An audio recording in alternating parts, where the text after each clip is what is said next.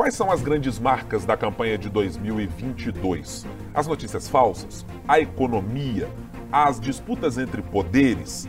Tem também as nossas apostas para essa semana para definir o segundo turno nos 12 estados onde há reeleição e também na disputa para a presidência da República.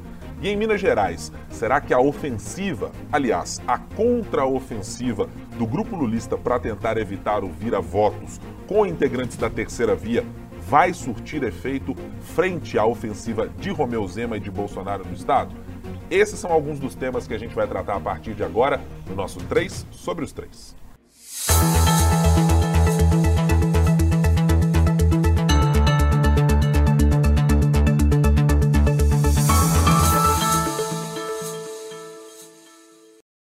E como você, nosso ouvinte, nosso amigo internauta, você que nos acompanha semanalmente aqui nos três sobre os três, já sabe, compõem esta mesa de debates, eu diria, não, de boa conversa acima de tudo, também de análise para as eleições. Aqui meu amigo Rodrigo Freitas. Como vai, Rodrigo? Tudo bem? Tudo bem, Guilherme. Se tiver uma cervejinha, fica ainda melhor, mas Ei. não podemos ainda. Tem água no canal. É água né? por enquanto. É. Também quem está conosco, como sempre, direto de Brasília, nosso Ricardo Correia. E aí, Ricardo, tudo bem? E aí, tudo bem? É, tirando a voz aí que vocês já devem estar percebendo, não achem que eu estou imitando aí um certo candidato à presidência da República. Coisa tá feia mesmo, infelizmente a cervejinha não vou poder participar, mas, mas aos pouquinhos vai melhorando, viu? É, o clima seco de Brasília. Não, não dá para falar mais em clima seco. Como é que tá o clima? Mas tá chovendo, exato. Choveu esses dias. O problema foi justamente a mudança de tempo, né? Teve chuva aqui por esses dias. a mudança de tempo, o trabalho que tá chegando nessa reta final para todo mundo, para o eleitor, para os jornalistas, para quem está nas campanhas, para os políticos. Todo mundo também, semana a semana, a gente tem visto aí, vimos o ex-presidente Lula, vimos o presidente Bolsonaro em alguns dos atos de campanha também, com uma voz assim, estilosa como a de Ricardo Correia. Eu diria mais aveludada. Aveludada, mais aveludada. Com um timbre mais... Ah, grave. Grave. É. Seria, seria adequado é. usar um timbre um pouco mais sensual alguma coisa nessa linha? Ou não? acho não, difícil. Não, acho, acho do Ricardo, inadequado, né? Inadequado, candidatos. Né? É. Não, não, é, não é exatamente é, eu, eu, acho que seria... É, é, tipo aquele locutor da madrugada no Perfeito. rádio, né? Aquela coisa assim de... Exato. É, eu falo mais perto com você, mais perto de você. Isso, isso, isso. eu falo no seu ouvido. É, alguma coisa mais ou menos assim, né? Seria né? Ricardo Correia, neste momento um representante adequado para frequentar aquele espaço nobre para os Belo Horizontinos a, a, um certo momento, de Good Times, por exemplo? Sim! Estaria sim. apto a. Porque, assim, pela face, né, pela, pela estirpe, a gente já tem muita qualidade para isso. É, tem perfil, né? É, exatamente. Está aprovado do processo seletivo do 3 sobre os 3. É. Eu, eu, não vou, eu não vou me manifestar sobre isso, não Sim. porque eu não tenho nada para dizer, mas porque eu preciso poupar minha voz porque realmente interessa. Notem vocês que o Ricardo arrumou a desculpa perfeita para não é. ter que responder a determinadas provocações porque, Exato. do ponto de vista orgânico, o Ricardo não está 100%, né? É. Ele é eu aquele tô, jogador... Eu estou evitando até digitar para poder melhorar a minha voz. É, claro. É tá ele está igual aquele jogador decisivo que está na decisão do campeonato ali. É. O, o, time não pode ficar sem ele, mas ele não está 100%. Então ele vai se poupando é. ali, né? Ou então Romário... Eu vim aqui só para ganhar as apostas aí dos estados. Veja bem, já, já começamos com assuntos Começou. polêmicos. É assim. Né? Falar sobre as apostas para o fim de semana. É, Romário, depois dos 30 anos de idade, que ele jogava é. num, num, quadrado de 16 metros quadrados ali, de 4 por 4 ali, né? E dali ele resolvia não, tudo três também, sobre né? os três, por gente. É, três tá? sobre os três. Porque para é. não criar... Nove metros quadrados. Isso, para não Obrigado, criar rivalidades ali ou qualquer coisa do gênero. Justa a sua correção. Então, meus caros ouvintes, vocês que nos acompanham aí pelas suas plataformas uh, de áudio preferidas, para você que nos acompanha pelo youtube.com barra o tempo, para você que já assina uh, o nosso podcast, Todas as sextas-feiras tem um, uma nova roda de conversa entre eu, Guilherme Ibrahim, Rodrigo Freitas e Ricardo Correia para você acompanhar sobre os três poderes da República: Executivo, Legislativo e Judiciário. Então, como você pode perceber, nesta semana nós pouparemos um pouco aqui a, a voz de Ricardo Correia mas ele fez questão de participar aqui dos palpites. Não sei porquê, inclusive, já que teve um desempenho muito ruim né, na, primeira, na primeira rodada. Então talvez seja uma necessidade de se recuperar. Lembrando que na, na assim. semana passada quem não queria fazer as apostas era você. Né? Fake news, hein? Fake news. Gostaria de Instituto é, de eu, para isso. Eu, eu vou me manter como atual campeão Eu poderia abrir mão da participação como candidato que está em primeiro no debate e não participa, né? Mas mostrando que eu estou tão confiante, eu resolvi vir aqui para provar mais uma vez que eu vou acertar no segundo turno. É, olha, olha só. Sentou, guardem essas palavras, hein? Historicamente, este momento, guardem os nossos ouvintes internautas. É. Este momento é o momento que outrora Fernando Henrique Cardoso sentou numa cadeira em São Paulo, é. garantindo que seria governador. 1985. 1900, garantindo que seria. Ricardo fez um movimento parecidíssimo. Prefeito de São Paulo. É. Prefeito de São Paulo. Eu tô tão confiante que eu vou dar até os décimos, até os décimos do resultado eu vou dar hoje. Olha, impressionante. Olha, guardem, atenção edição Atenção a Luísio, Robert Wagner e turma que está nos acompanhando.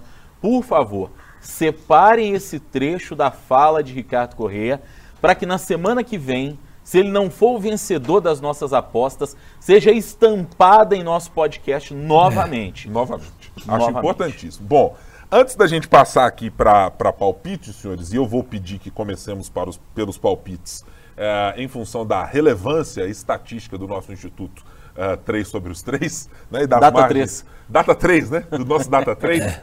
É, antes da gente passar isso, eu queria a, a, apenas é, uma breve pincelada sobre o nosso assunto de semana a respeito uh, de campanha eleitoral. Bom, é, quando a gente olha para a campanha, e é claro que a gente está na última semana com fatos que estão se uh, avolumando de uma maneira quase explosiva diariamente, né? Tivemos no fim de semana um evento eh, dos mais graves, e acho que à luz da história a gente vai ter ainda a noção muito maior do quanto representou o caso Roberto Jefferson no último fim de semana.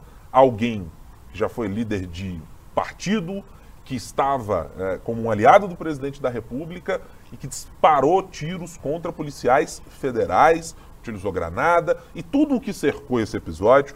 Tivemos também ao longo dessa semana ah, essa crise que parece muito mais artificial do que qualquer outra coisa relacionada às inserções de rádio, porque até agora não há materialidade, isso diz o ministro do Supremo Tribunal Federal e do TSE, uh, Alexandre de Moraes.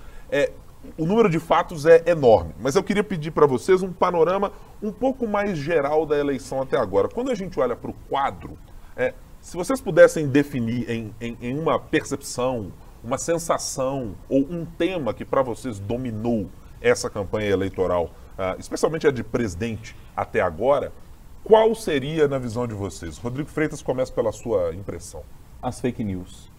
É, eu penso que a Justiça Eleitoral tardou para tomar algumas medidas é, e quando tomou a, as medidas já não era suficiente para reverter tudo isso. E há de se lamentar muito, Guilherme, porque as fake news não são mais um elemento novo. As fake news em 2018 foram amplamente utilizadas. Houve uma promessa da Justiça Eleitoral que em 2020 eh, nós teríamos mudanças, mas uma eleição municipal, convenhamos, não atrai tanto a atenção das pessoas como uma eleição presidencial. E, e neste ano de 2020, eh, de 2022, eu acho que nós, de certa forma, perdemos essa guerra para as fake news. Né? E, e fazer também aqui uma, talvez uma menção honrosa, eu diria, ou nada honrosa, na verdade, para a violência do processo. Para tudo que a gente tem visto do ponto de vista de violência. Para as mortes de bolsonaristas, de petistas, para o discurso de ódio do ex-deputado Roberto Jefferson, a ponto de eh, atirar contra o Estado, porque foi isso que ele fez no último domingo lá no interior do Rio de Janeiro. É, é uma campanha que, para mim, ela vai ficar marcada como talvez a, a mais pobre do ponto de vista programático, que é o que mais me interessa, e eu falei isso aqui na semana passada, a mais pobre do ponto de vista programático que eu já acompanhei desde que comecei a acompanhar eleições. Uhum. É, é, uma campanha que para mim é lamentável, absolutamente. Não sei se estou sendo pessimista, mas acho que temos tudo para terminar como a pior campanha desde a, a, a redemocratização do Brasil. Talvez, não sei se perderia para 89, mas eu, eu tenho para mim a sensação de que temos a pior campanha. Ricardo, é, você está é, na mesma linha? Tô, eu acho que o que representa essa eleição, para resumir tudo, seria uma agressividade inútil, né? Porque dentro dessa agressividade, a gente inclui a questão das fake news, que eu concordo plenamente com o Rodrigo, que a gente teve, esteve num patamar pior do que em outras eleições, embora não seja um fenômeno novo, e de uma forma muito violenta, né? Pelos candidatos, pelos seus apoiadores. A gente está vendo todo dia novos episódios de violência, de, de discordâncias entre eles, né? E me chama a atenção que parte dessa agressividade foi para propaganda eleitoral, o que é uma novidade, eu acho. A propaganda eleitoral está muito mais violenta no rádio e na TV do que é, a gente já via antigamente, porque essa agressividade ficava mais no campo das redes sociais, né? E isso é uma prova de que o, os dois candidatos não olham para o TSE com o respeito que o TSE é, deveria é, apresentar numa eleição. Né? E eu digo que é uma agressividade inútil, porque tudo que foi feito não mudou nada o quadro. Né? A verdade é que a gente está chegando ao final do, do segundo turno com as pesquisas mostrando mais ou menos o que as urnas mostraram no final do primeiro turno. E foi assim durante praticamente um ano inteiro, antes da eleição, ou mais do que um ano. Ou seja, há uma estabilidade, apesar de todos os esforços das duas campanhas e das campanhas que ficaram por, é, no primeiro turno. É, então eu acho que essa agressividade não serviu para nada. Eu até é, acho, o Rodrigo disse que essa talvez seja a pior, e citou o caso de 89. Eu acho que ela, essa é mais pobre que a de 89.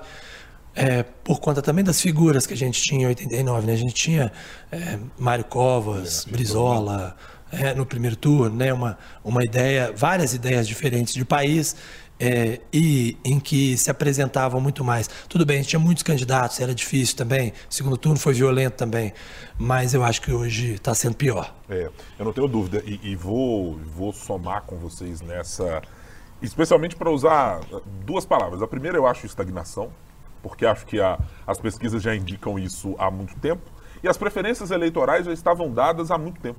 É, Basta ver o resultado do primeiro turno, a, a numericamente falando. Exatamente. A, ainda que é, as críticas que foram feitas aos institutos de pesquisa ah, possam ser feitas ah, e, e, possam ser discutidas em termos de amostragem, de você discutir metodologia ou qualquer coisa do gênero, sempre lembrando que os institutos de pesquisa apontam intenções. Eles não apontam o que acontecerá na urna. Portanto, são coisas diferentes. Achar que aquilo é previsão, né, que aquilo é um ato que a mãe de Ná para lembrar de uma figura aí dos nossos anos 90, é, faria, é, a gente está falando de intenções. Intenções podem ser modificadas à luz daquilo que acontece. Inclusive, à luz de um vizinho que tem uma posição com quem você briga no dia anterior ou com quem tem uma boa relação, alguém que você vai escolher para ser padrinho do seu filho e daqui a pouco, é, pela posição política, você muda, passa a ter alguma ojeriza. Tudo pode ser mudado. Estamos falando de intenção. Mas acho que ficou tão evidente que a estagnação é, é, é o, o, acho que a principal marca dessa eleição, do ponto de vista da disputa eleitoral, é, que para mim fica claro que não fazia muito sentido, ou não faz muito sentido, quando a gente olha para o cenário tão virulento, é, tão hostil é, das campanhas, porque me parece que o eleitor estava absolutamente cansado. Tudo aquilo que a gente disse sobre violência, todos os casos, é, muito bem lembrados pelo Rodrigo, é, do que aconteceu ao longo das campanhas, todos eles pareciam indicar por uma questão de um cansaço, é, de que ainda você veja militantes mobilizados no momento eleitoral, mas todo mundo está um pouco cansado de tanta, tanto discurso com briga, com a ausência da possibilidade da gente debater minimamente questões, e assim, bem básicas a respeito de educação ou qualquer coisa. Os debates absolutamente desapareceram desse campo. É, e acho que aí me traz para uma segunda palavra, que eu acho que ela continua sendo a definidora para boa parte das eleições brasileiras, em função da persistente, resiliente, perene desigualdade que nós ainda temos no país. Nós somos o país que vai e volta com pessoas passando fome, nós somos o país que vai e volta de números com pessoas vivendo nas ruas, nós somos o mesmo país que recorrentemente melhora o seu número de empregados, piora o seu número de empregados e que vive numa, num looping de entra crise, sai crise, sem que a gente consiga sair desse lugar. Então, acho que a economia é, me parece ter, tirando a, a, e não posso chamar exatamente de espuma dessa violência, porque senão eu estaria aqui diminuindo o peso é, dessa violência e do quanto ela deve ser repelida e repudiada por todos nós. Mas eu acho que no fim das contas a campanha está indicando para a economia, está indicando para a vida das pessoas, para o mundo real, para o mundo em que comprar um leite ficou mais caro, que há um efeito da redução forçada da inflação pelas medidas relacionadas à gasolina, mas que atinge a vida das pessoas muito mais, creio eu, e acho que as pesquisas de alguma medida é, é, de institutos sérios indicam isso, as pessoas ainda preocupam com as coisas que não são comezinhas, são as coisas do dia a dia de cada uma delas. É saber, eu terei recursos para pagar a escola do meu filho, eu terei uma escola pública para levar o meu filho, eu terei creche, uh, eu terei a possibilidade de uma desoneração de impostos ou qualquer coisa que, que, atinja a vida. Né? Mais do que isso, Guilherme, tem gente que está preocupada em saber se vai comer no dia seguinte. Né? É, tem algumas preocupações que você citou aí que são preocupações da classe média. E, e, a classe média, historicamente, vive sendo cada vez mais achatada no Brasil também. Mas nós não podemos fechar os olhos para um contingente de pessoas mais empobrecidas que estão preocupadas se vão ter o que comer no dia seguinte. Esse é um fato inequívoco, não dá para ignorar. Esse looping que você citou, é, de que a gente parece que volta e meia está falando das mesmas coisas, nós jornalistas, ainda mais nós que já estamos com uma certa experiência acumulada, vamos dizer aqui, entre nós três em especial, que a gente tem mais ou menos o mesmo tempo de, de profissão, fica parecendo que a gente dá notícia velha, né? Porque a gente vai e volta nas mesmas coisas. Já viu o cachorro correndo atrás do próprio rabo? É essa sensação que eu tenho, é que são assuntos que volta e meia a gente já discutiu em outras eleições presidenciais que a gente cobriu. A Igreja Católica discutir fome, uh, as pessoas tratarem deste tema, eram campanhas que a gente via nos anos 80. Né? Eram coisas que a gente lembrava de, das pastorais, da, do, como cita o, o ex-ministro e deputado Patrus Ananis, comunidades eclesiais de base. Exatamente. De, de algo que nos parecia distante. Né? Em algum, em algum momento nos parecia distante. Mas é uma discussão que hoje está sendo feita, foi feita no dia principal para os católicos do país. É, voltamos a discutir fome. E os candidatos passaram eh, acho que em, em matizes diferentes, mas passaram na sua maioria, quando a gente colocar tudo no bolo, a margem disso, né? Discutiu se, olha, eu mantenho o auxílio, eu tiro auxílio, ou o meu auxílio vai ser ampliado ou não vai ser ampliado, mas bom. E políticas que atendam essas pessoas. Estruturais. É, estruturais, né? É, acho que a gente ficou, de fato, muito, muito distante, infelizmente. É, ficamos e um terror, né? Um terror, né, Guilherme? Porque, assim, grande parte da campanha foi feita para dizer: olha, o cara vai tirar seu 13 terceiro, ele vai acabar com o simples, ele, vai, ele não vai aumentar o salário mínimo, só comigo que o Auxílio Brasil continua. Quer dizer, as pessoas ficam no terror, né? A pessoa vai para a urna desesperada: meu Deus, qual que vai ser menos pior aqui para mim? Qual que vai me. né? O fulano tá falando que o cara vai fazer um monte de coisa errada, o outro também. Então eu acho que isso é, é, é, é triste, né? Porque no fim das contas, você está brincando com, com, as, com a ansiedade das pessoas, que está numa ansiedade das, da sociedade como um todo, mas de pessoas que, que, são, que estão ansiosas para saber se vão ter o que comer no dia seguinte. Né? É, é absolutamente relevante. É, e aí, senhores, é, com tudo isso, ainda que saiamos desse processo eleitoral, e acho que evidentemente mais tristes do ponto de vista nacional sobre a qualidade do nosso debate público, é, esse processo precisará acabar no próximo dia 30 com um vencedor. Glória a Deus por isso, né? Inclusive. Mais, é... mais uma semana de campanha, acho que os três aqui surtariam. Né? Em parafusos é, estaríamos, né? Exatamente. É, mas chegaremos ou a uma reeleição do presidente Jair Bolsonaro ou uma volta ao poder do ex-presidente Luiz Inácio Lula da Silva. E aí vou trazer para vocês é, o pedido Quais são as perspectivas e prognósticos de vocês para o Você próximo? Vai começar direto com a eleição presidencial? É, não vai ter. De cara.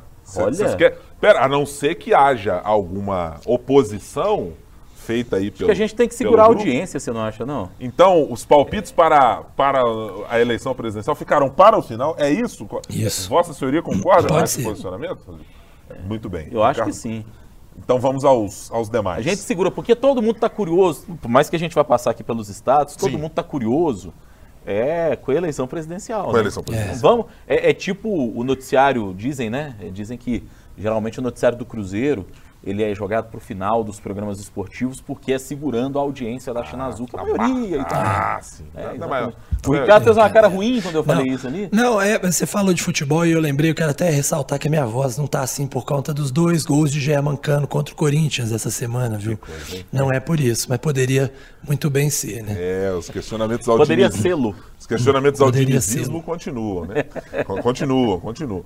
É, então, senhores, faremos o seguinte, para inverter aqui a ordem combinada, porque no fim das contas é, é, isso que propusemos e eu que acabei invertendo por completo a ordem. Nosso diretor está de prova para dizer que fui eu que simplesmente causei a balbúrdia então, completa. Nós temos um programa. programa do guilhermismo nesse é, podcast. É, exatamente. Que não seja um guilhermismo cultural, né? Porque aí tem, tem um, um, problema aí. Exatamente. propriedade intelectual. Não quero guilhermismo entrar, político. É, não quero entrar nessa história de não sei quem do bem, negócio culto, não, quero, não quero entrar por aí. Exatamente.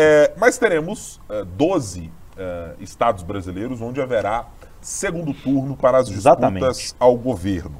Uh, faturas liquidadas, uh, fatura liquidada aqui em Minas Gerais, com a reeleição de Romeu Zema, Rio de Janeiro já liquidado, mas vou começar pela capital, aliás, pela capital, pelo estado de São Paulo. porque acho que é um colégio eleitoral bastante relevante e porque ele tem implicações muito importantes para o restante da eleição. Em São Paulo, teremos segundo turno entre Tarcísio de Freitas, do Republicanos, apoiado pelo presidente Jair Bolsonaro, e Fernando Haddad, do PT, apoiado pelo ex-presidente Luiz Inácio Lula da Silva. É, os palpites de Vossas Senhorias, eu vou começar por Brasília, é, para que o Ricardo primeiro se claro. manifeste, a gente olhar, inclusive, os pra votos. Para copiar aí, o meu, né? Não, veja bem, veja bem. O Ricardo no, já começou beleza. chutando na canela, né? É, então, Vamos começar, mas é o seguinte, não pode repetir. Entendeu? Assim, é, vai ser fácil, vai, vai, ser difícil não repetir, porque é, um vai ter são que dois resultados possíveis e nós somos três. Mas vai votar nulo e branco também? Aí, quem, quem não tiver, não, não dá resultado nenhum, se abstém, não vai às urnas, todo mundo tem direito, votar nulo. Que coisa, Brasil. Mas vamos lá, eu acho que vai dar Tarcísio, Okay. Apesar das dificuldades que ele enfrenta nos últimos dias de campanha, por conta de algumas polêmicas, é, a distância tende a diminuir, mas ainda assim acho que Tarcísio vence até com uma margem confortável aí em São Paulo. Então, Tarcísio de Freitas vencendo para Ricardo Correia. Rodrigo Freitas, uh, seu voto, por gentileza? Voto com o relator, vou ter que copiá-lo. Só tenho é. as minhas dúvidas se vai ser uma margem confortável, como disse o Ricardo, porque nos últimos dias ah, eu até vi a Dora Kramer dizendo, e fui obrigado a concordar com ela, que o Tarcísio está fazendo muita força, né? Uhum. Contrário ao que deveria fazer, inclusive, porque a campanha dele se atabalhou nessa reta final agora. Mas ainda assim, eu acho que pelo antipetismo que existe no estado de São Paulo e pelo que vimos no primeiro turno da Tarcísio. Contrariarei-vos. E... Opa! Ah, acredito, por uma margem evidentemente muito pequena de votos, acho que Fernando Haddad superará Tarcísio de Freitas em função exatamente das últimas polêmicas da semana. Acho que elas serão fartamente exploradas uh, pelos meios uh, digitais e considerando o debate, o debate e, e, e acho que é, é, mais uma percepção do que, evidentemente, a estatística. A estatística me apontaria para o contrário. Mas eu algo me diz que haverá uma virada por uma margem absolutamente irrisória, muito pequena, de Fernando Haddad em São Paulo. Muito bem. Polêmica, hein? Polêmica. Polêmica. Polêmica. Polêmica. Bom. Bom, mas temos três posições claras, né? Eu Sim. acho que vai dar uma, uma vantagem maior para o Tarcísio. O Rodrigo acha que vai dar Tarcísio com a distância menor. E você acha que vai dar Haddad? Haddad com uma margem muito pequenininha. Muito pequenininha mesmo. Senhores, temos também o estado de Alagoas, onde Paulo Dantas, do MDB, e Rodrigo Cunha, do União Brasil, encerraram o primeiro turno das eleições com uma distância bem significativa, com Paulo Dantas à frente e com Rodrigo Cunha ah, saindo aí na, na, tentativa de buscar o encalço do candidato MDBista. Ah, acreditam em vitória de Paulo Dantas ou vitória de Rodrigo Cunha, Ricardo Correia? Eu acho que ainda vai dar Paulo Dantas, apesar de também achar que há uma redução drástica da vantagem, que na reta final vai ser bem apertado, mas eu acho que vai dar Paulo Dantas com todas as decisões judiciais. Eu acho que o pior para ele já passou e acho que ele ainda vai manter com uma pequena vantagem a vitória. Rodrigo Freitas. Concordo com o Ricardo. Notem que mesmo com todos os reveses que ele sofreu eh, do primeiro para o segundo turno, o, o Paulo Dantas continua liderando as pesquisas. Né? Todas as pesquisas que foram feitas em Alagoas mostram esse cenário, talvez com uma redução de margem, mas uh, lembrando que o Nordeste, para mim, ele pode ter cada vez mais um desenho lulista, uhum. de candidatos apoiados pelo Lula. E, e, nesse cenário, inclusive porque Paulo Dantas tem o apoio do Lula e a força do, do Lula no Nordeste é é muito evidente da Paulo Dantas. Segui-los aí, senhores. Acho que é Paulo Dantas também, porque há pouca possibilidade. Acho que a diferença é muito grande e, e em especial, somado a essa, esse apoio lulista, com a fase difícil já tendo passado, imbi, é o famoso imbicou para cima.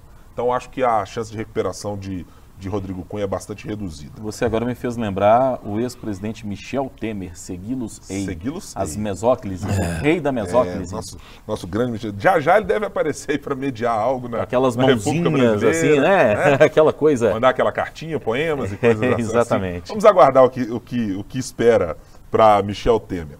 Senhores, vamos também para o estado do Amazonas, onde Wilson Lima do União Brasil e Eduardo Braga do MDB, conhecido inclusive uh, do, do, nosso ouvinte do internauta em função de CPI, de participação de CPI da Covid e muito mais, uh, ficou na segunda colocação no primeiro turno e chega com uma distância também que foi muito grande para o Wilson Lima, que terminou na primeira colocação. Wilson Lima ou Eduardo Braga vence no Amazonas, Ricardo Correia?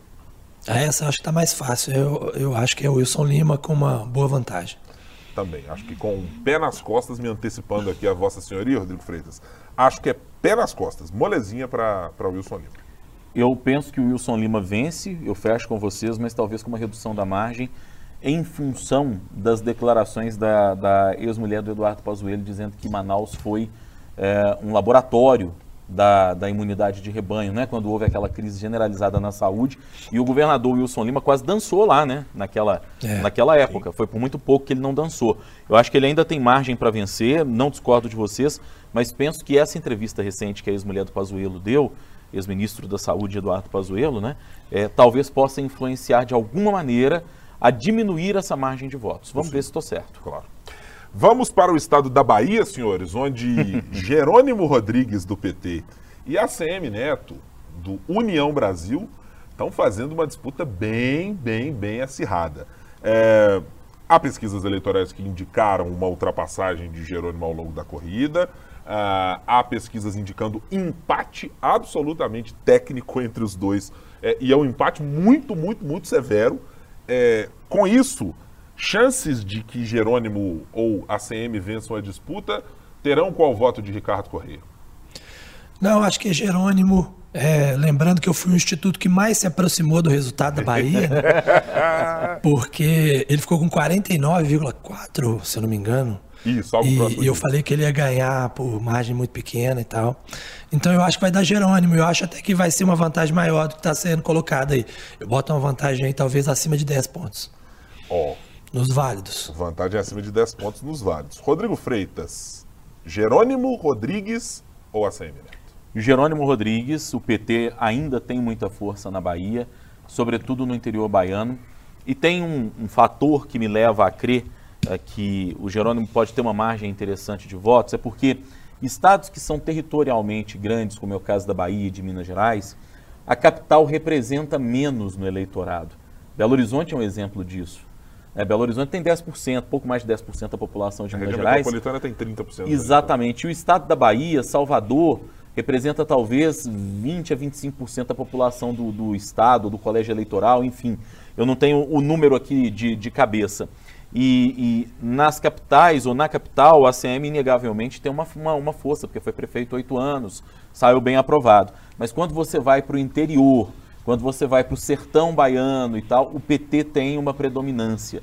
Então, uh, eu penso que talvez o, o, o, prognóstico do Ricardo, ele pode estar certo, pensando na força que tem o interior do eleitorado da Bahia, assim como em Minas Gerais, o eleitorado do interior também tem muita força. Concordo com vossas senhorias e também é, vitória de Jerônimo Rodrigues, mas eu vou contrariar apenas um pouco o Ricardo na margem. Acho que será uma margem um pouco mais apertada é, eu estou curioso para ver esses movimentos que foram feitos por aliados do presidente Bolsonaro em regiões do norte, do, do nordeste do Brasil, é, especialmente, é, e especialmente para o eleitor mais jovem. Eu sei que a Bahia é um reduto muito específico do PT, com uma, uma, uma vez que a identificação, e em especial com o ex-presidente Lula, é feita, o candidato é turbinado de uma maneira é, é, muito evidente, como aconteceu nesse São caso. 16 anos de governo do PT, né? 16 anos. E, e, e acho, mas acho que aí eu estou contando um pouco com o componente assim. Não me lembro de ter visto uma ofensiva tão importante numa base eleitoral, uh, numa, numa categorização socioeconômica ali de juventude, relacionada com igrejas neopentecostais, etc. É, e eu acho que ela terá algum efeito, portanto, imagina a vitória do Jerônimo, mas com uma margem um pouco mais reduzida. Não é exatamente o público do ACM Neto, mas é, é, é, é, é um público anti-PT. Né? Mais o presidente que... Bolsonaro já falou: olha, o ACM pode até não estar comigo, mas eu estou com ele lá, lá na Bahia. Né? Mas eu acho que isso é até um problema, né? Sim. Porque se você tem 70 a 30 para Lula na Bahia, é, tudo que o ACM não quer é que ele seja vinculado ao bolsonarismo. Exatamente. É. Exatamente. Mas, bom, já era, né? O discurso foi. A essa altura discurso, do campeonato? O discurso foi é, feito, a, a, palavra já saiu. Exatamente. Espírito Santo, senhores. Renato Casagrande do PSB e Carlos Manato do PL. Uh, ah, de um lado, um histórico muito importante de, de Renato Casagrande no Espírito Santo. É, é um nome conhecido, até nacionalmente Sim. é mais conhecido do que Carlos Manato, mas tem uma máquina do PL para funcionar para Manato. Uh, Ricardo, entre ambos, Uh, fica com o PSB ou com o PL para a vitória? Eu acho que vai dar PSB, apesar de Bolsonaro ir muito bem no Espírito Santo, isso puder fazer, eh, isso fazer alguma diferença, né? Uhum. Mas eu acho que o Renato Casagrande vai ganhar, sim, vai, vai manter o favoritismo. Rodrigo é. Freitas. O Renato Casagrande, inclusive, em alguns momentos foi lembrado até como um eventual candidato à presidência da República aí, é, é, mais recentemente, né? Uhum. E acho que tem um histórico lá no estado do Espírito Santo. Eu também vou com o Renato Casagrande e aposto aí em 10 pontos de frente. Sigo vossas senhorias, mas uh, não sei se a margem será tão... Você está apostando em disputas mais então, ferrenhas, mais acirradas, é, né? É, mas o fato é que está apostando igual a gente, né? Então, assim, vai empatar com a gente. Não, Aí, nesse caso, é, vai valer o resultado do é, primeiro turno. Né? É, não, peraí. Essa regra já foi... O resultado do primeiro turno estará... É, caso de empate, ué. Em caso Critério de, empate, de desempate, ué. É impressionante. O critério... O advogado do, do Já está decidido, já. Já foi, foi deliberado, inclusive, isso? Ué, vocês não vão ficar contrariando a pessoa que está sem voz, que não vai poder ficar discutindo é, aqui, tem, né? Olha o vitimismo. Usou, usou é, essa carta, de é, sacou esta carta da manga. Apelando para o emocional do nosso ouvinte é. eleitor. E a gente será obrigado a aceitar. Que ponto Muito chegamos. Que ponto Mas tudo bem. Se empatar, tô quebrando o galho ainda, que é só em caso de empate. Olha aí, que coisa, hein? Mato Grosso do Sul, senhores. Capitão Contar do PRTB. Ah, isso eu quero ver. E Eduardo Riedel do PSDB. Joga pro alto. O PRTB, PRTB absolutamente nanico no país inteiro. É. O PSDB, que está caminhando para se tornar um partido nanico é. no país inteiro, está numa disputa de segundo turno no Mato Grosso. Bom, para dar um, um, uma pimentada para o nosso ouvinte, no primeiro turno a diferença foi de 1,5% entre os dois candidatos. Portanto, Capitão Contar ou Eduardo Riedel vence a disputa, Ricardo Correia? Olha, eu vou contar para vocês. eu sabia que ele ia. Eu sabia, eu sabia. Ah, pelo menos, a vantagem de, de, ser o primeiro, pelo menos, é de se aproveitar a piada. Você precisa começar lógica. a variar essa ordem aí, ter, eu vou ter, eu vou, é preciso fazer, Olha, o regimento não seria modificado. É. No entanto, diante das manobras regimentares utilizadas por Ricardo Coelho, Ó, já, que já, que você, já que você ri deu... Nossa!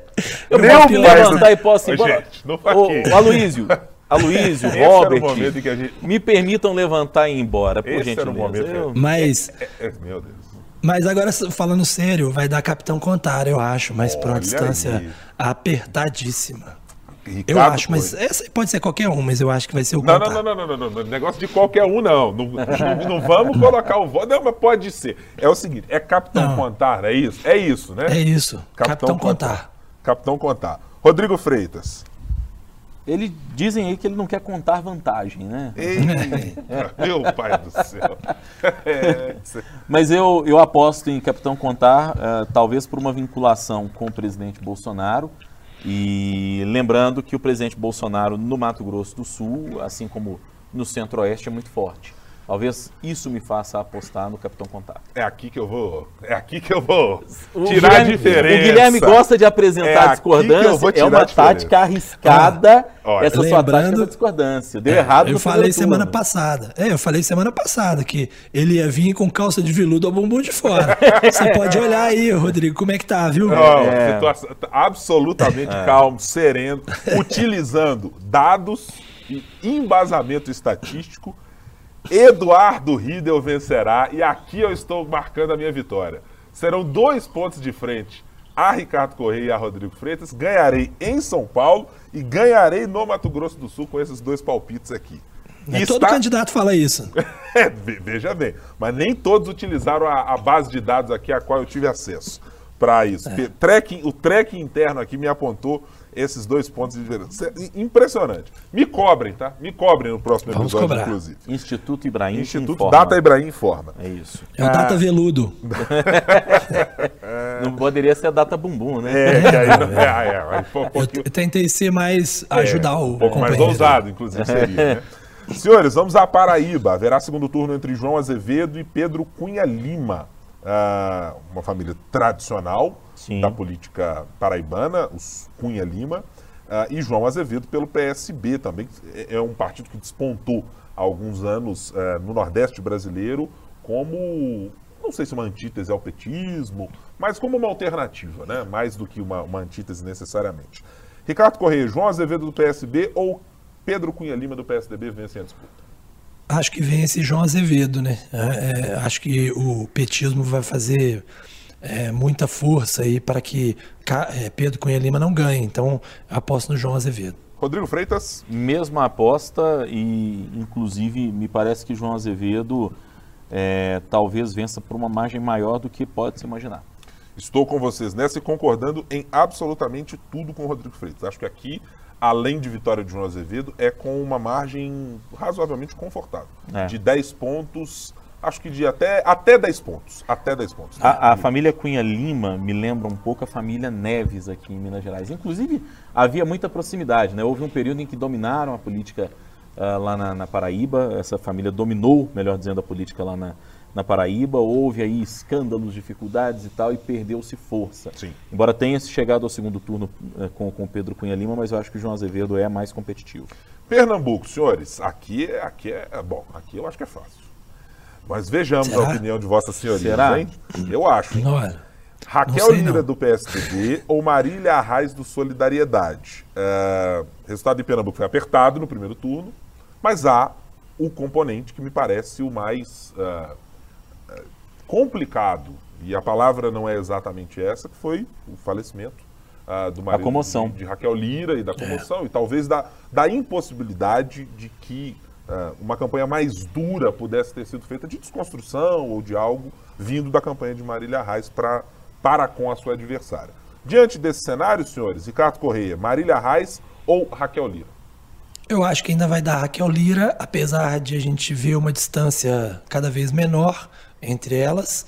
É, e uma força muito grande da Marília com o Lula e com a família Campos. Né? O Lula conseguiu juntar de volta a família Arraes, a família Campos, mas eu acho que não vai dar tempo da, da reação acontecer.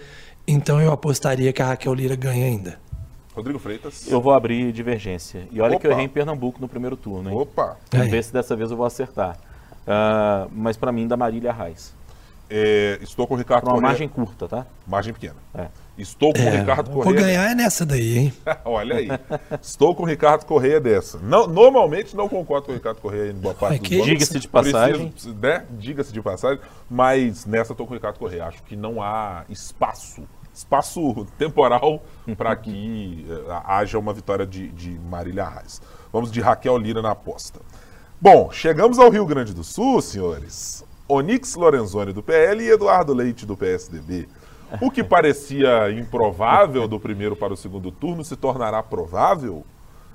Teremos uma vitória de quem no sul do Brasil? Por que qual... você está falando com sotaque gaúcho ao fazer a para pergunta? Qual bagual, para qual, qual bagual vencerá, vencerá a eleição do segundo turno? O senhor Ricardo? continua chamando Ricardo Correia primeiro? É. Sempre? Não, que, veja, já tem uma, uma tentativa escancarada de que o Rodrigo seja chamado a votar primeiro. É, vejamos. É.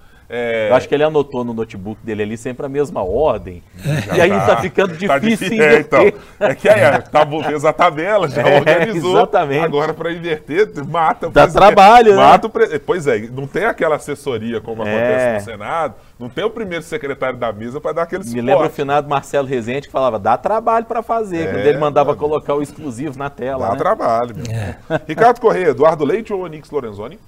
Fale da sua primeiro. Veja bem.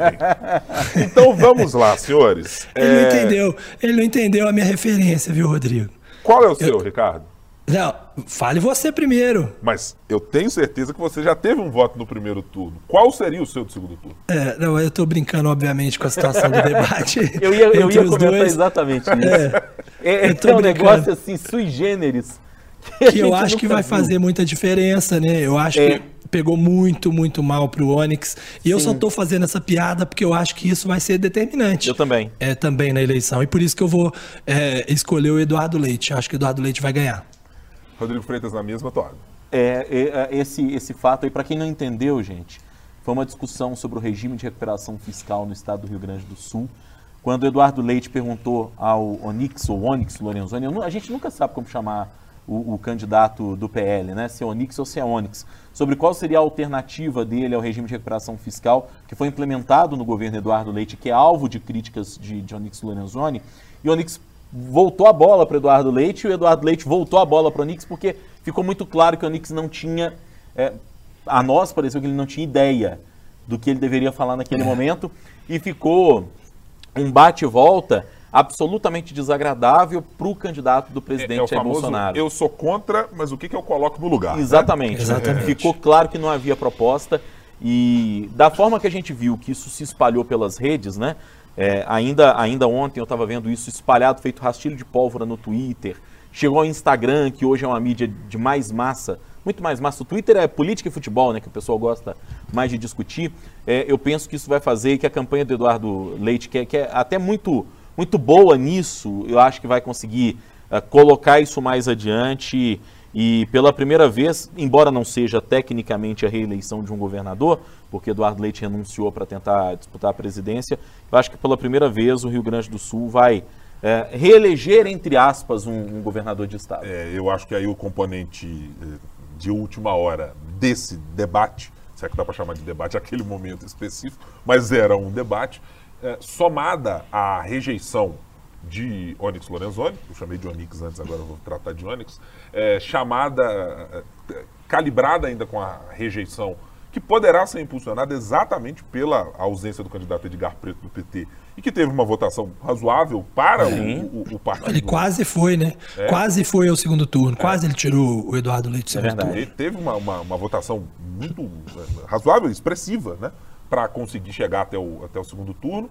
E acho que isso, é, é, diante do que se coloca como bolsonarismo e antibolsonarismo, acho que isso pesará, ainda que Eduardo Leite esteja muito mais próximo de um abraço ao bolsonarismo uh, uh, do que do que o Onyx Lorenzoni em outros momentos também. É verdade. É, porque o Onyx já é a, o DNA por completo do, do, do, da representação do candidato É Bolsonaro. quase uma cópia do presidente Bolsonaro. É, então acho que Eduardo Leite vence também.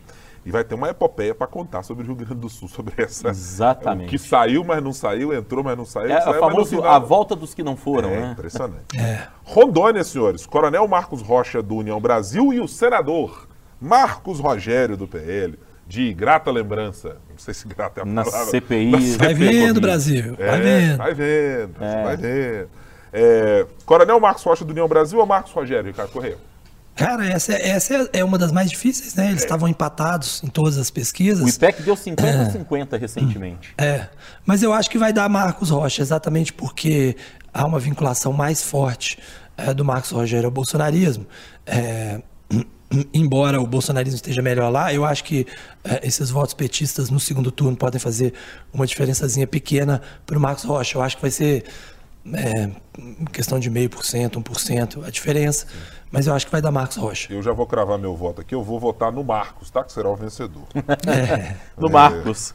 O Rocha ou o Rogério? Não, veja bem, vocês também querem o quê? Os detalhes é, agora? Claro.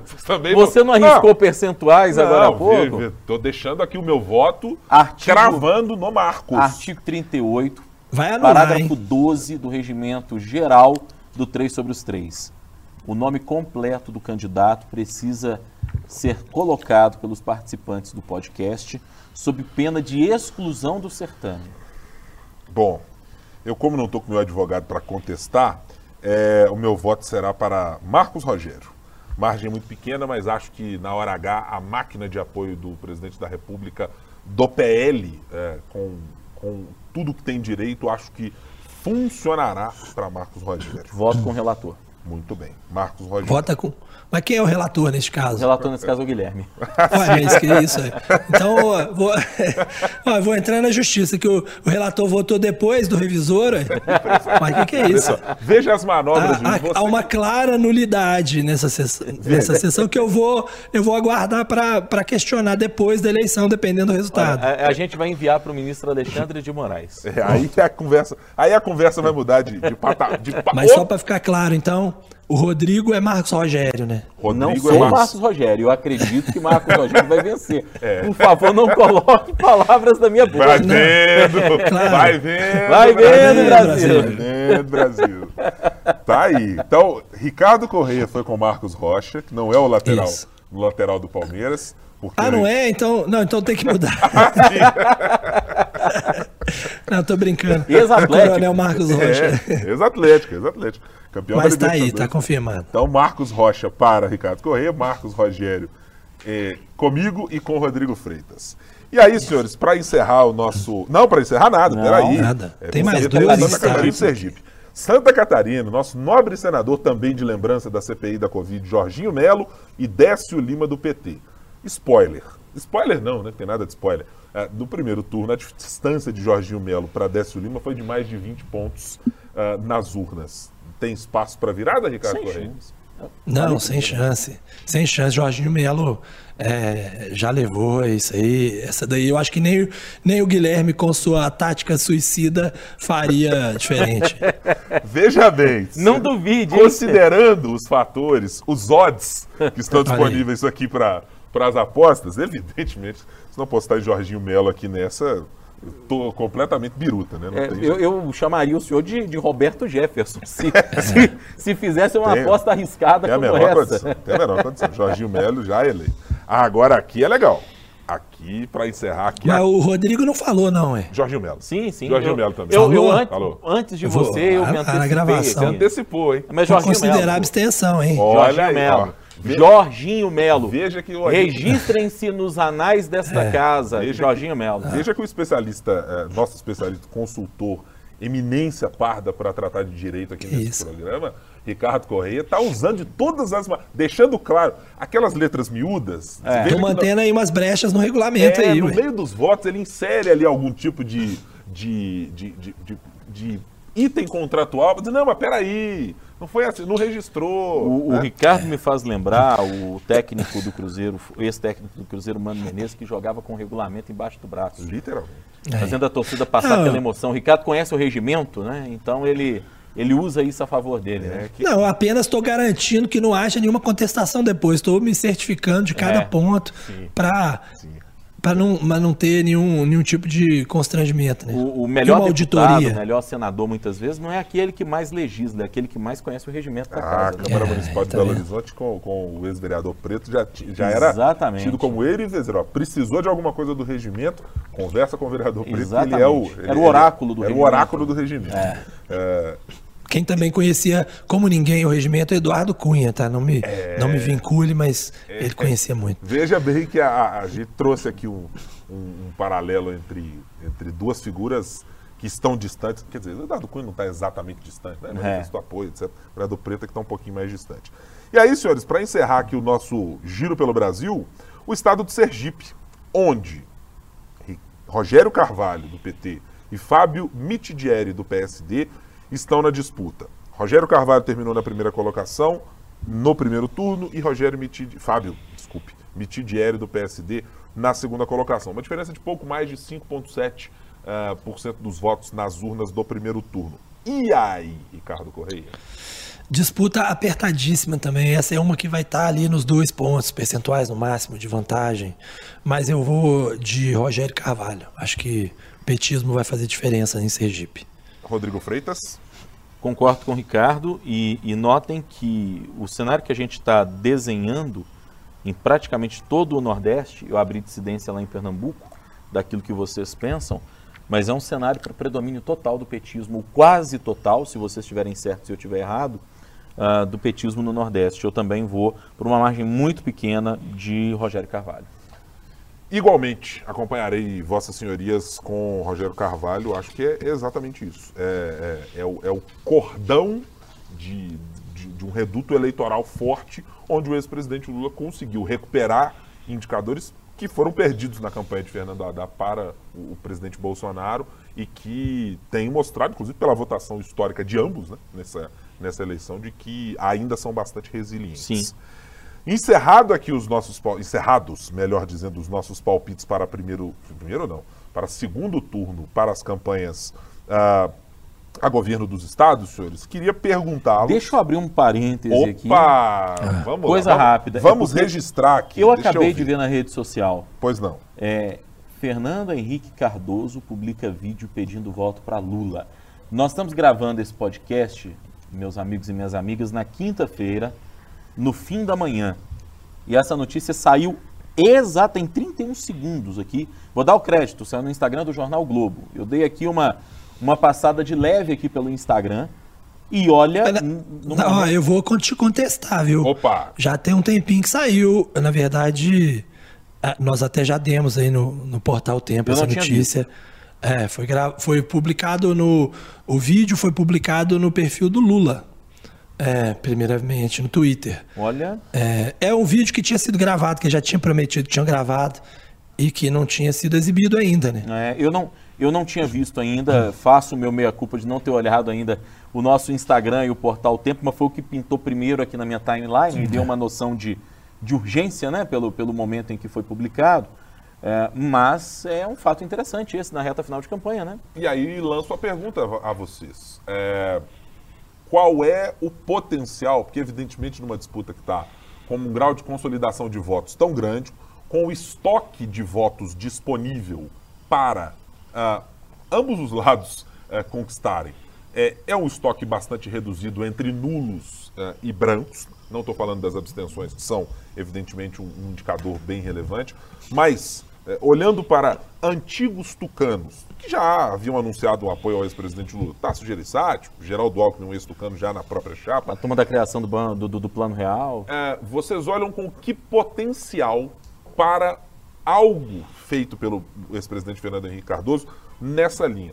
Vira voto de quem estava do outro lado, de apoio do presidente Bolsonaro.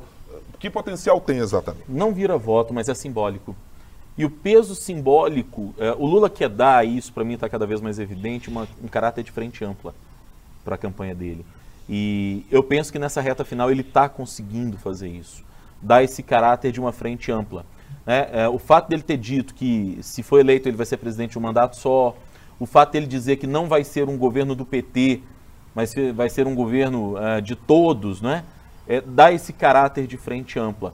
Então, não necessariamente virar votos, até porque eu não acredito muito em virada de votos nessa eleição. Eu tenho que deixar isso muito claro, eu falei isso na semana passada e repito. Eu acho que eh, podem ter exceções, mas uma virada em massa de votos, nisso eu não acredito. Mas tem um peso simbólico grande para esse eh, caráter que o Lula quer dar de uma frente ampla que o apoia. É, você está no mesmo time dos que é, voto não é o principal ativo para o ex-presidente Fernando Henrique Cardoso para o ex-presidente Lula, Ricardo? Acho que sim, até porque a essa altura do campeonato, quem ainda não sabia que o Fernando Henrique está apoiando o Lula, não vai ser um vídeo que vai fazer a pessoa ficar sabendo, né? A pessoa realmente não está acompanhando. Mas eu concordo com o Rodrigo que é simbólico, é, tem mais uma importância simbólica importante, sobretudo no estado de São Paulo. Mas eu acho, sinceramente, que com tanta coisa que já aconteceu nessa campanha, é, o vídeo não vai mudar o voto de ninguém. É, acho que ele tem, de fato, o componente sentimental, simbólico, ou de uma reaproximação para a imagem para a posteridade, eventualmente, numa, numa vitória do ex-presidente Lula, para dizer que houve uma grande concertação nacional, eh, que houve uma grande aliança entre pessoas que em outro momento estiveram em campos eh, opostos. Aliás, Lula e Fernando Henrique, que estiveram, talvez por mais tempo, em campos próximos, né? Antes É ali verdade. período de ah, antes da- da- das diretas já, em movimentos no, no- no- no interior do estado de São Paulo, de grandes greves, onde dialogaram, já tiveram ah, uma relação muito mais próxima do que nos momentos pós-eleições a partir da, da nossa redemocratização. É, então não é exatamente ah, uma, uma, uma distância enorme, mas isso foi, é, essa- esse ranço entre um e outro, de alguma maneira foi se calcificando nos períodos em que ocuparam ali. Mas cê- cê- acho que a, a- a cordialidade, né, se houve em algum momento uma cordialidade entre eh, ocupantes de espectros diferentes da política brasileira de uma maneira mais saudável do que comparativamente com hoje em dia, acho que tenha sido já com Lula e FHC, né? Trocaram farpas uh, vez por outra, aliás, muitas vezes e por outras tantas, é, mas eles já tinham ali um, um, uma, uma, boa, acho que uma boa relação né? cordial. Né? É, basta Sim. ver que nenhum dos dois caiu, né? O que já é um bom sinal, porque o anterior a Fernando Henrique, o Collor, né? Olha, a gente teve o Itamar, mas porque completou o mandato do Collor. Exatamente. Caiu, e o que veio depois da Dilma, do, do, Lula, que é a Dilma, caiu também. Então, daí você já vê que a relação foi um pouco melhor. Ainda que o PT tenha pregado muito fora FHC, né? Nossa, durante sim. o governo Fernando Henrique. Exatamente. Episódios ligados à, à, à possível pra, privatização da Petrobras, né? Sim. Foi a época é. chamada Petrobrax, né? Com aquele logo que apareceu. E aí os, os petistas à época ficaram absolutamente furiosos, foram para as ruas, etc. É um momento bastante relevante dessa disputa PT-PSDB. É, já que falamos de votos, senhores, queria apenas uma consideração rápida de vocês, antes da gente passar para a nossa fase final aqui de, de palpites para a eleição presidencial, é, sobre esse movimento de apoios apoios que foram feitos aqui em Minas Gerais. Na última semana nós falamos ah, de FIENG, de FAENG, de empresariado fazendo ali aquele abraço a Romeu Zema na tentativa de fazer um vira-voto ou de trazer para si os votos da terceira via aqui no Estado. Mas, ao mesmo tempo, tivemos também na campanha do ex-presidente Lula um movimento de utilizar os integrantes ali da terceira via, ah, os simbólicos candidatos à, à, presidência da República em outros momentos, Marina Silva, Simone Tebet, e outros, Henrique Meirelles, uh, para tentar, de alguma maneira, angariar votos. Exceção feita a Henrique Meirelles, outros presentes aqui em Minas Gerais. Sim. Tiveram participando, estão nessa última semana, fazendo atos de campanha, participaram em eventos em Ribeirão das Neves, a Simone Tebet indo da Divinópolis, indo, vindo à capital mineira, aí participando ativamente dessa campanha. Pergunto para Minas Gerais e para os propósitos do presidente Jair Bolsonaro aqui no Estado. É, eles podem funcionar como um muro de contenção para que a mesma margem de votos tida pelo ex-presidente Lula no Estado consiga se manter e, de alguma maneira, ah, barre a tentativa do presidente Bolsonaro de fazer ou vira-voto, repito, ou a, a, atração daquilo que foi a terceira via, dos votos de terceira via para si? Guilherme, é, eu vou, vou tentar ser objetivo porque a gente já está bem avançado no tempo, mas eu penso que nós vamos ter uma diferença semelhante à do primeiro turno em Minas Gerais, ou talvez um pouco maior, para o presidente Lula. E aí você vai falar, pô, Rodrigo, você está louco? 700 prefeitos que anunciaram apoio, dos 700 prefeitos que anunciaram apoio à reeleição do presidente Bolsonaro no evento da AMM, quantos de fato se empenharam para valer na campanha do presidente Jair Bolsonaro? Ontem eu fiz essa pergunta, na quarta-feira, na entrevista que fizemos com o presidente Bolsonaro, porque no norte de Minas está muito evidente que os prefeitos não se engajaram. E é justamente onde o Lula vai melhor no estado, né? Norte, Vale do Jequitinhonha, o Mucuri, Teófilo Otoni, eh, eh, onde o presidente foi eh, essa semana, não houve um empenho nesse sentido.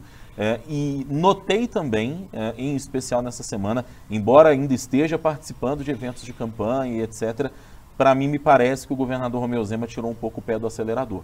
Inclusive porque, eu falei aqui semana passada também, repito, foi aconselhado, alguns integrantes da equipe do governador falaram que achavam que estava um pouco fora do tom, que estava exagerado, e para mim fica evidente que o governador tirou um pouco o pé do acelerador nessa campanha uh, pró-Bolsonaro no segundo turno. Ricardo Correia está nesse mesmo time? Tô, concordo plenamente com o Rodrigo, ele até vai me, me fazer poupar um pouco minha voz aqui, porque grande parte do que ele disse era o que eu diria. É, os prefeitos não estiveram empenhados, efetivamente, foram para suas cidades e ficaram quietinhos. O governador Romeu Zema teve um início muito entusiasta, mas hoje em dia tem feito é mais é vídeo, um aqui, outro ali, mas também parece que não tem o mesmo fôlego. Eu só discordo dele de que a diferença vai aumentar. Pode aumentar. Eu acho que essa diferença não vai aumentar. Mas também não acho que ela vai diminuir sensivelmente. Acho que ela vai ficar em torno de quatro pontos. É, então, acho que no fim das contas, é, esse muro de contenção foi bem feito pelo, pelo Lula, né? principalmente por conta do entusiasmo é, da Simone e da Marina né, na campanha, que deram um gás muito grande para a campanha de Lula. É, a destacar a figura do senador Alexandre Silveira, que neste segundo turno permaneceu como um interlocutor político importante da campanha do Lula em Minas Gerais. Uhum. O, o, Alexandre Silveira é alguém que articula muito bem os bastidores políticos, né? Uma das características dele. E, e acho que conseguiu, nessa, nessa expressão muro de contenção, acho que ele foi um talvez um pilar importante nesse cenário. Sim. É, a minha consideração está tá alinhada, evidentemente, com a de vocês. É, apenas que eu vou endossar um pouco mais o Ricardo nessa questão da diferença por um fator que é o que eu não consigo é, olhar o quanto ele de fato interferirá no voto do eleitor, que é o vergonhoso, pra, vou frisar, vergonhoso assédio eleitoral promovido por empresas e por empresários sobre trabalhadores em Minas Gerais e no país afora. Porque eu acho difícil captar exatamente o quanto isso é capaz de modificar o voto das pessoas diante de uma pressão econômica com aquilo que lhes é muito caro, que é o seu trabalho, que é o seu sustento e a perspectiva de que ele possa, de alguma maneira, sair. Que bom que o voto é secreto e que permite que essas pessoas coagidas uh, tenham a possibilidade de fazer a decisão que quiserem seja endossar a posição da empresa, ou seja, terem a posição que mantiveram no primeiro turno. Não interessa qual ela seja. O que não pode acontecer é esse fato absolutamente vergonhoso registrado pelo Ministério Público do Trabalho reiteradamente, semana após semana, nesse segundo turno aqui em Minas Gerais. A minha, o meu único uh, ponto é que eu acho que essa diferença poderá diminuir aqui em Minas Gerais em relação ao primeiro turno, em função de episódios dessa maneira, porque eu não me recordo de termos de, um, de, de uma maneira tão ostensiva um movimento dessa ordem. O e efeito pode ser o contrário. É, pode ser o contrário. É, eu acho o que sujeito fica bravo e fala, eu vou votar exatamente, até porque a urna é, é, o eleitor, é possível, a urna e o voto. É, por isso que eu deixei ali em aberto. Eu não sei exatamente o quanto esse fenômeno repito, lamentável, Sim. poderá, de alguma maneira, modificar o cenário de votação. Mas é preciso lembrar, nós temos aí um estoque ainda de quase uh, eh, 800 mil votos da terceira via, né? e não dá para imaginar que todos irão ou para o ex-presidente Lula ou para o presidente Bolsonaro. Então tem muita coisa ainda em jogo, tem abstenção, tem gente que pode não querer votar no segundo turno porque já não tem mais candidatos a deputado e um monte de outras situações uh, que podem ocorrer relacionadas a isso. Pois bem, senhores, momento de rufar os tambores, porque agora é a hora da verdade. Agora nós vamos olhar quem tem garrafa vazia para vender. Temos os palpites para o segundo turno das eleições presidenciais em Minas Gerais, não apenas, uh, no Brasil, para a gente fazer o nosso palpite final. O que vocês imaginam que acontecerá? O presidente Bolsonaro será capaz de reduzir a diferença, virar a, a eleição. O presidente Lula mantém os mesmos patamares de distância, pouco mais de aproximadamente 6 milhões de votos. Uh, qual é o palpite, com dados inclusive, que você tem para esse segundo turno, Ricardo Correia? Bom, vocês perceberam que eu estou até sem voz de tanto conversar com o eleitor para dar esse palpite. Estou ligando para um por um para apurar essa informação para dar o resultado correto. Foi perfeitamente. E e o que eu apostaria é numa vitória de Lula por 52,1 a 47,9. Isso aí tem que dar 100, imagino que vai dar 100. a gente torce, a gente, pessoal de humanas, né, é. a gente torce muito para que, a conta, é que a conta feche, viu, Ricardo? Mas é, é isso aí, 52,1, 47,9. Cobrem-me semana que vem se eu estiver por aqui. Votos, que isso. É. Votos válidos. Estamos tratando de votos válidos, certo, Ricardo Correia? Exatamente, votos válidos. Rodrigo Freitas, é o seu momento. É, vamos, vamos dizer que eu vou copiar o Ricardo, né, mas eu não vou ter esse ah, de detalhamento. Vamos lá, vamos lá. É, mas para não dizer então que vai dar é, 52 a 48 redondos, 51,9 contra Aí daria o quê? 48,1. Você falou, matemática. O Ricardo, o Ricardo fez de caso pensado, porque ele, ele tá com isso anotado lá, ele foi fazer a conta. Eu, eu vou te veio, confessar, Rodrigo. Vou te confessar. Eu vou até tirar uma foto do papel aqui depois. Pro, olha aí. Que olha. eu coloquei, que eu coloquei o 52,1 é, vezes é, contra 47,9 e durante a nossa conversa aqui eu eu escrevi 51,9 contra 48,1 e fiquei até a hora não, do palpite veja... decidindo qual que eu ia usar. eu usei um, você usou o outro. Olha o álibi que ele está querendo criar. para tentar... Pra dizer, não, mas peraí. É, olha é brincadeira. Aqui, só para deixar evidente, não adianta ter caneta e papel, porque neste programa não é voto impresso. Não. É a fala. Não tem voto. É o, não tem é voto... o famoso likely voters. Dei dois resultados que as pesquisas estão fazendo agora. Ai, senhores do conselho, vamos Mas lá. vamos lá.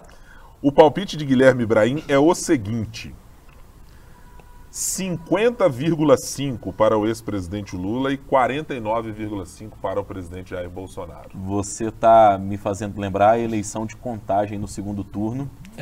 Marília Campos, Marília Felipe Saliba. Campos, Felipe Saliba, em que a Marília tinha uma eleição que as pessoas consideravam que era Pule de absolutamente 10. tranquila, que o segundo turno seria sem sobressaltos e, e foi uma diferença de 4 mil votos em contagem.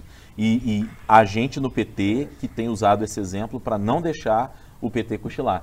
Olha em contagem. Marília, assim como Lula em contagem, é maior do que o PT, né? é, é uma figura benquista, é, mas enfrentou uma campanha antipetista violenta no segundo turno e por pouco perdeu a eleição. É, e, vale ressaltar, né? Numa, numa onda ah, que havia de eh, incensamento do presidente Bolsonaro como uma figura Exatamente. absolutamente identificada com a população naquele momento e num cenário de, de, ah, todo mundo querendo mandar partidos já consolidados historicamente do país É. afora para as cucuias. Né? É, então, exatamente. Uma vitória é, é bem, é bem apertada naquela época.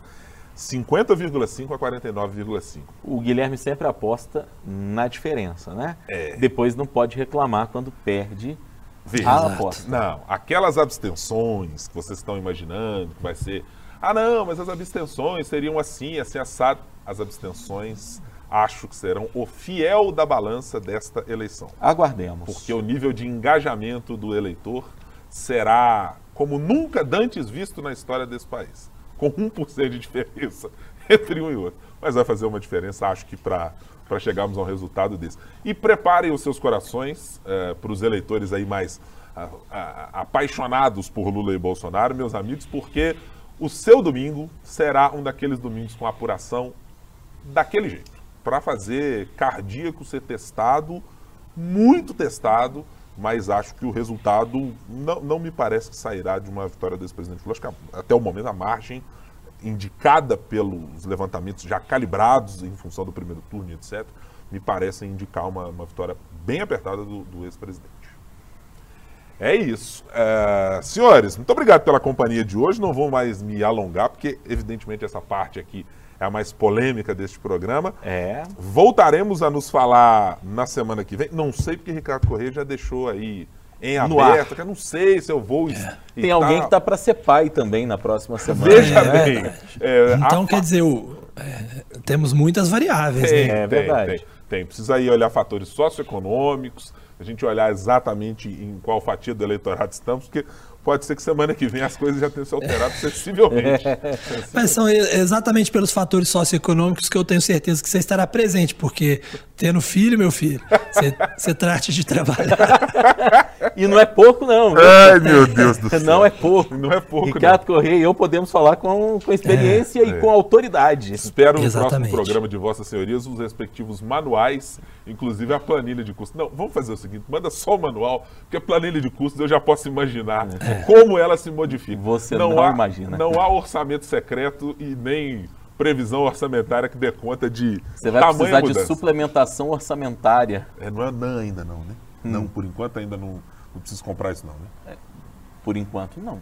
Então tá. Por enquanto. Por enquanto não. A depender do apetite. Se o apetite do Otto vier como o apetite do pai, por exemplo, Não, veja é bem. possível que E nossa. Aline tenha alguma dificuldade de mantê-lo apenas no leite E materno. lações. É, o meu consumo de frutas, verduras e, e leguminosas são absolutamente balanceados. É, o que não é balanceado é o consumo de. É a eleição da fake news mesmo, Rodrigo. Exatamente. Impressionante. Temos uma As fake vésperas do segundo turno, né? Que É. coisa, gente. Ah, Ministro Alexandre de Moraes, atendei-nos. Senhores, vamos ficando por aqui mais esse episódio. Desejo, evidentemente, uma eleição para todos os nossos ouvintes ah, de paz, de respeito ao resultado que sair das urnas, qualquer que ele seja, vitória do presidente Bolsonaro ou vitória do ex-presidente Lula. Respeito aos próximos, aqueles que estão ao seu lado, o seu vizinho, ah, com quem você vai ao, ao bar bater papo, ah, com seu companheiro de trabalho. É, ainda que a gente saia dessa eleição com uma tristeza imensa, como a gente manifestou aqui no começo do nosso episódio, é, de termos debatido menos o país como deveríamos, talvez debatido menos o Estado como deveríamos, em função de estar todo mundo no meio desse turbilhão, mas esperamos que na próxima semana, quando tivermos aqui o nosso episódio, e que no final da noite de domingo, quando certamente já teremos os resultados, que o respeito democrático, o respeito às bases democráticas, aos pilares que nos fizeram sair dos piores anos que tivemos uh, no país, chegar a uma boa possibilidade de termos a democracia continuando a imperar no país com respeito às decisões. Desejo boa eleição para todo mundo, é, com muito respeito, acima de tudo, e com calma e tranquilidade para superar o dia seguinte, seja você que eleitor for, apoiando quem for exatamente. Faço suas as minhas palavras, Guilherme. Que tenhamos Eu um também. bom voto. E que é. tenhamos responsabilidade. Responsabilidade. Acho perfeito. Inclusive o discurso do, do Guilherme parece discurso da justiça eleitoral na véspera da eleição, naquele pronunciamento na televisão, né? Eu acho que é isso mesmo. Eu acho que o mais importante é que a gente tenha é, paz e tranquilidade para aceitar o resultado, qualquer que ele seja, e que a gente continue tentando construir um país. Senhores, muito obrigado pela companhia nesta edição do nosso podcast. Semana que vem estaremos por aqui. Rodrigo Freitas, aquela Aquele tradicional brinde, pega a sua caneca aí, O Ricardo cara. também agora pode Opa, participar, né? tem que me avisar. Se ah, não avisar, eu não fico sim, sabendo. ag- Agora sim. Agora sim. Saúde e boa Saúde. eleição para todos, amigos. É isso que precisamos. Muito obrigado pela sua companhia. Até semana que vem. Tchau, tchau.